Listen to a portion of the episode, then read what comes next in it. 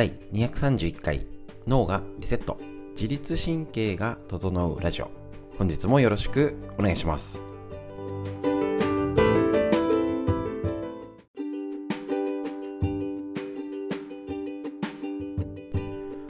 こちらのラジオは埼玉県本庄市にあります芦沢治療院よりお届けしております。えーと、毎週ですね月平日月水金の朝9時よりライブ配信を行っておりましてこちらのライブ配信自律神経を整えるストレッチということで OCL ストレッチ。ただ伸ばして気持ちいいじゃなくて歪みを整え今だったら骨盤とか呼吸器系喘息アレルギーとか内臓とかにも楽になる。っていう自律神経を整えるストレッチご紹介しておりましてその時の解説としてこちらえっ、と、ストレッチ中に説明をしている内容を録音しまして、えっ、と、こちらをお届けしております。それで耳から少し学ぶことで、なんとなく今ね、みんな動かなきゃとか、運動不足良くないと思いながらも、何をしたらいいのだろう。ですね、やることいっぱい、道具もいっぱい、情報もいっぱい溢れてる時に、少しでも整理して賢く、健康になれるための情報をこちら自律神経が整うラジオとしてお届けしております。ですので、えっと、そのストレッチの解説と今ホルモンですね。自律神経にとっても関わるホルモンのことをやって今賢く痩せるダイエット。ホルモンを知って頑張らないで痩せるみたいなねご紹介しておりますのでぜひお聴きください。すいません。ちょっと前回のラジオがちょっとクラッシュしちゃったみたいでねちょっともう復元できないので、えっと、こちら番号を続けちゃって、ちょっと前前回のがなくなっちゃっておりますけれども、このままいきたいと思いますので、よろしくお願いします。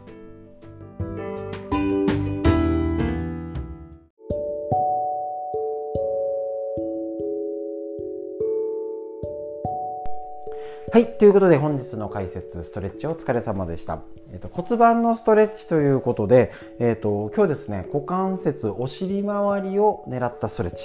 えっと、一緒にやっていきました。いかがでしたでしょうか？もうついでにね、もうあのお尻がキュッと締まってね、細くなる。美容にもとってもいいっていうのが嬉しいところじゃないでしょうか。もちろん、この体のね、お尻の状態、股関節っていうのはとっても大事ですし、ストレッチ中には言ってなかったんですけど、股関節がいい状態になると肩甲骨までいい状態になります。やっぱりバランスとってるんですね。連動してます。だからよく治療で、えーと、股関節が硬くてっていうのをやるのに肩甲骨をねそっちをほぐしてからまた股関節やるとうわめっちゃ緩んでるじゃんっていうパターン結構多いんですね。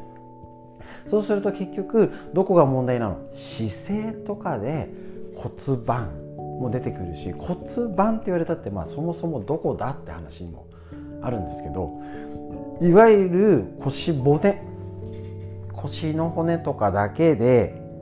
子宮卵巣とかができてるわけじゃないしどうしてもなんかこのウエストの辺っていうイメージの方が多いんですけれども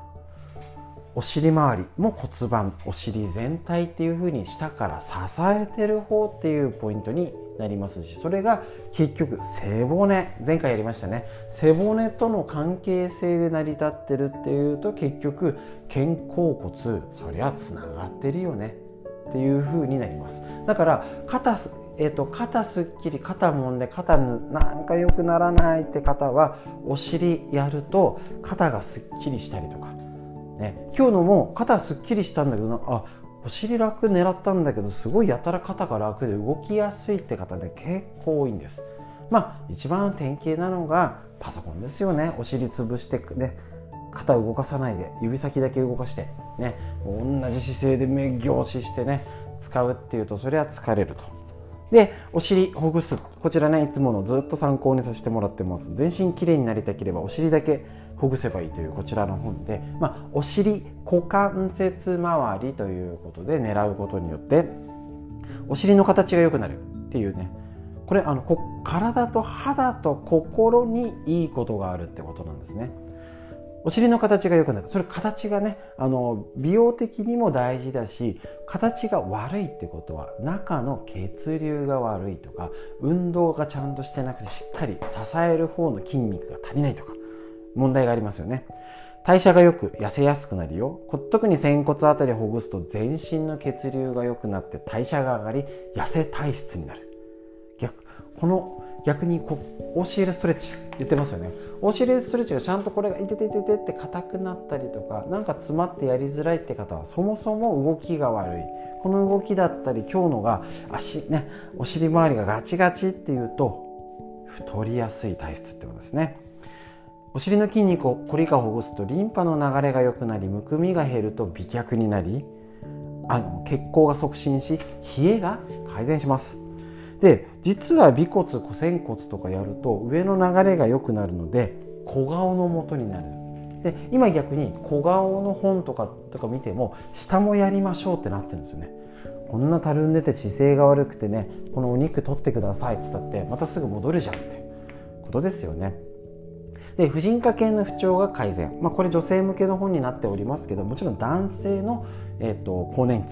前立腺膀胱とか腸の問題も一緒ですよ、えっと、骨盤内の血流が良くなるので子宮卵巣腺骨盤の中の臓器が不調が改善しやすくなるよ。っていうことです。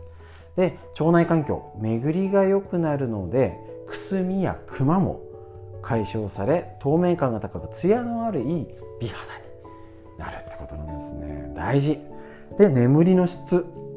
ですね。良くなります。仙骨をほぐすことでその周辺を走る副交感神経が優位になり仙骨にもね副交感神経がありますのでね。眠りの質が良くなり横脚が改善。で自律神経が整って心に余裕が生まれて運が良くなるっていうのもあるんですね。でも本当に心に余裕があったりあの体が不調しすぎるとあのよくあのね、神社にあのパワースポットで行くよって人も体整えてから行ってねって言ってますけどもね。やっぱりなんか運が悪く感じたり心の余裕ってね何にもつながるので大事かと思います。そうすることで骨盤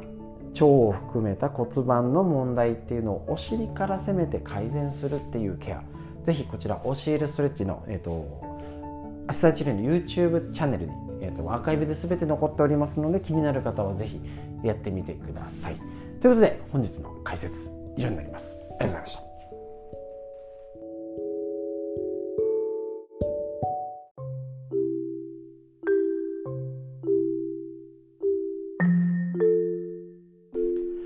こちら人生が変わるホルモンコントロール術。働くホルモンの工藤孝文先生のこちら。ですね、えーと、読んで、えーと、講談社より出てるこちらの本で今ちょうどホルモンをコントロールダイエットのことやっておりますけど意志が弱いとかじゃなくて性格がとかじゃなくてホルモンのせいだってことが知識として分かると戦い方が変わってきます。ね、あのやたらお腹空いちゃう我慢できないのは意志の弱さじゃなかったってことなんですね。そういうことを勉強していきましょう。こちらホルモンコントロールするとウイルスに負けない。太りにくい体心が安定するよっていうことありますのでね。こちらの方も勉強していきましょう。前回 B01 っていうことでやって不規則な方のお話ししました。つまり夜遅くでどうしても帰りが遅いって方は間にちょっとあの糖質タンパク質系をちょっと食べて遅い時間はもう野菜だけにするとかちょっとね工夫分食としてしないと,、えーと、血糖値が変に上がっちゃったりとかですね、えーと、B01 っていう働きが悪くなるよっていうことをやりました。ね、でその補足の説明になります。今日はですね。聞いてください。私たちは朝目覚めて食事をとり昼間は活動的に過ごして夜は眠るといった一定のリズムに沿って生活しています。またホルモン分泌自律神経免疫機能など私たちには生命活動を調節するさまざまな生理機能が備わっていて24時間周期で変動している。これねサーカディアンリズムって言いますね。まあえっと言葉の意味あれですけどこのリズムがやっぱね大事。サーカディアンリズムを規則正しく刻むためには体内ないろいろな体内時計が用意されております。そのうち体脂肪の増加に関わっている体内時計が B01 ってことらしいんですね。この呼ばれるホルモン。あまり聞いたことなかったと思います。この B01 には脂肪を溜め込溜め込むのを増やせって働きがあるんです。どうしても人間飢餓のねあの進化の過程で状態が多いんで溜め込むって方が優位なんですよね。B01 は時間帯や太陽光によっても分泌が変化します。目覚めから日中はおとなしく最も活性化するのは夜10時から午前2時。逆に少ないのは午後2時から3時でこの時間の食事は脂肪になりにくいんです。ですね。でつまり深夜の食事は太りやすく3時のおやつは比較的太りにくいってことになるんですね。そうするとこのリズムさえ分かれば例えばねなんかただやったら16時間ダイエットとかじゃなくて自分の中でここはやめようっていうのが分かってくると思います。特徴をお伝えしますこの B01 えっと肥満ホルモンでね肥満ホルモンであり、えっと、分泌するのは脳や筋肉です。働く場所は全身で分泌するのが夜10時からでその一番は2時まで。だからこの時間の食事をいかに落とすか。そうですよね。私今聞いて思い出したのが学生時代にバイトしてて大体11時ぐらいに終わってから居酒屋行ったり食べに行ったりした時ってね太りますよね一気にね。えーと、役割として脂肪細胞を作る酵素を増やして脂肪を溜め込む。体内時計を調節する。朝目覚めて太陽を浴びると分泌量が減るっていうことなのでぜひぜひ、えーとどうしてもお仕事で時間帯が不規則な方中には工場とかの交代制で1週間夜勤1週間昼間とかっていういろいろなねリズムの方、ねえーと、消防士さんとか1日半働いて1日半休みとかってあるんですけど看護師さんとか夜勤ね介護士の方、ね、そういう時にもどうしてもあのそういうことを不規則にするとまたね食べたくなっちゃうんですよ。変なものを変な時間にね。だからちょっとちょっとね工夫してあその中でもこの時間だから野菜を食べようとか、ね、時間が狂いながらもこのあ昼間のこの時間だからお肉、ね、パスタとかうどんとかをこの時間に食べようってこの知識があると工夫ができますよね。一番良くないのはただ欲望のままというかそう体は溜め込む、ね、飢餓に備えて溜め込むことが優位にできているので気の向くままや食べ欲しいがままやったらそれはどんどん食べたくなるしもともと性格的にそうじゃない方はもうね太ってないですから。そういうもの食べないしあのいっぱい食べれないしっていうタイプ性格ね腸の状態良し悪しも含めてそういうことのできてる方はもう大丈夫。ついつい食べ過ぎちゃってって方が工夫して是非無理なくちゃんと食べて健康を維持する。ダイエット。太りすぎないってことでやっぱり健康につながるし健康が美につながると思いますのでそのためにこの本当に分かりやすいホルモン。からこれ攻めて一緒に勉強していきましょう。最後にお知らせです。YouTube にこちらね、えーと、過去のやつ5分ほとんど5分ほどの解説しかしておりませんので今までので、えーと、ぜひ見てみて。えーと、一緒に勉強していきましょう。もうちょっとでねダイエットのやつが終わって仕事が頑張れるいく、ね、生活頑張れるホルモン紹介していきます。今日のホルモンの話以上です。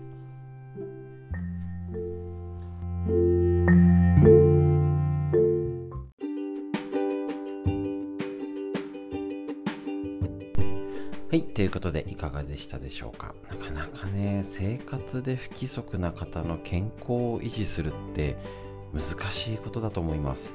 ですね。あのもう夜勤の方サービス業の方とかねいろいろね時間が遅くなったりとかねもう当然のようにもなっておりますのでそういう方々のおかげで日本は支えられておりますのでぜひぜひそういう方こそ健康になってもらいたいなと思い上手にね、あの何でもやっぱね適当にそのまんまやってると今の体が出来上がるみたいな。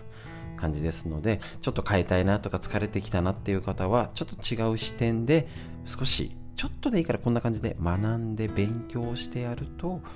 賢くもっとね最最短距離で元気になれると思いますのでぜひぜひこんなお勉強を一緒にやっていけたらと思います。思います本日も最後までお聴きくださいましてありがとうございました。今度またね、金曜日で、来週が月曜日がライブ配信お休みになりますのでご注意ください。ということで今週の金曜日、来週は水曜日、金曜日朝9時よりえー、ライブ配信でお会いしましょう。で録画版も YouTube にありますので、この気になった方、ストレッチですね。興味がある方はぜひ骨盤の大事なやつやってますので、YouTube でチェックしてみてください。ということで、本日の以上になります。ありがとうございました。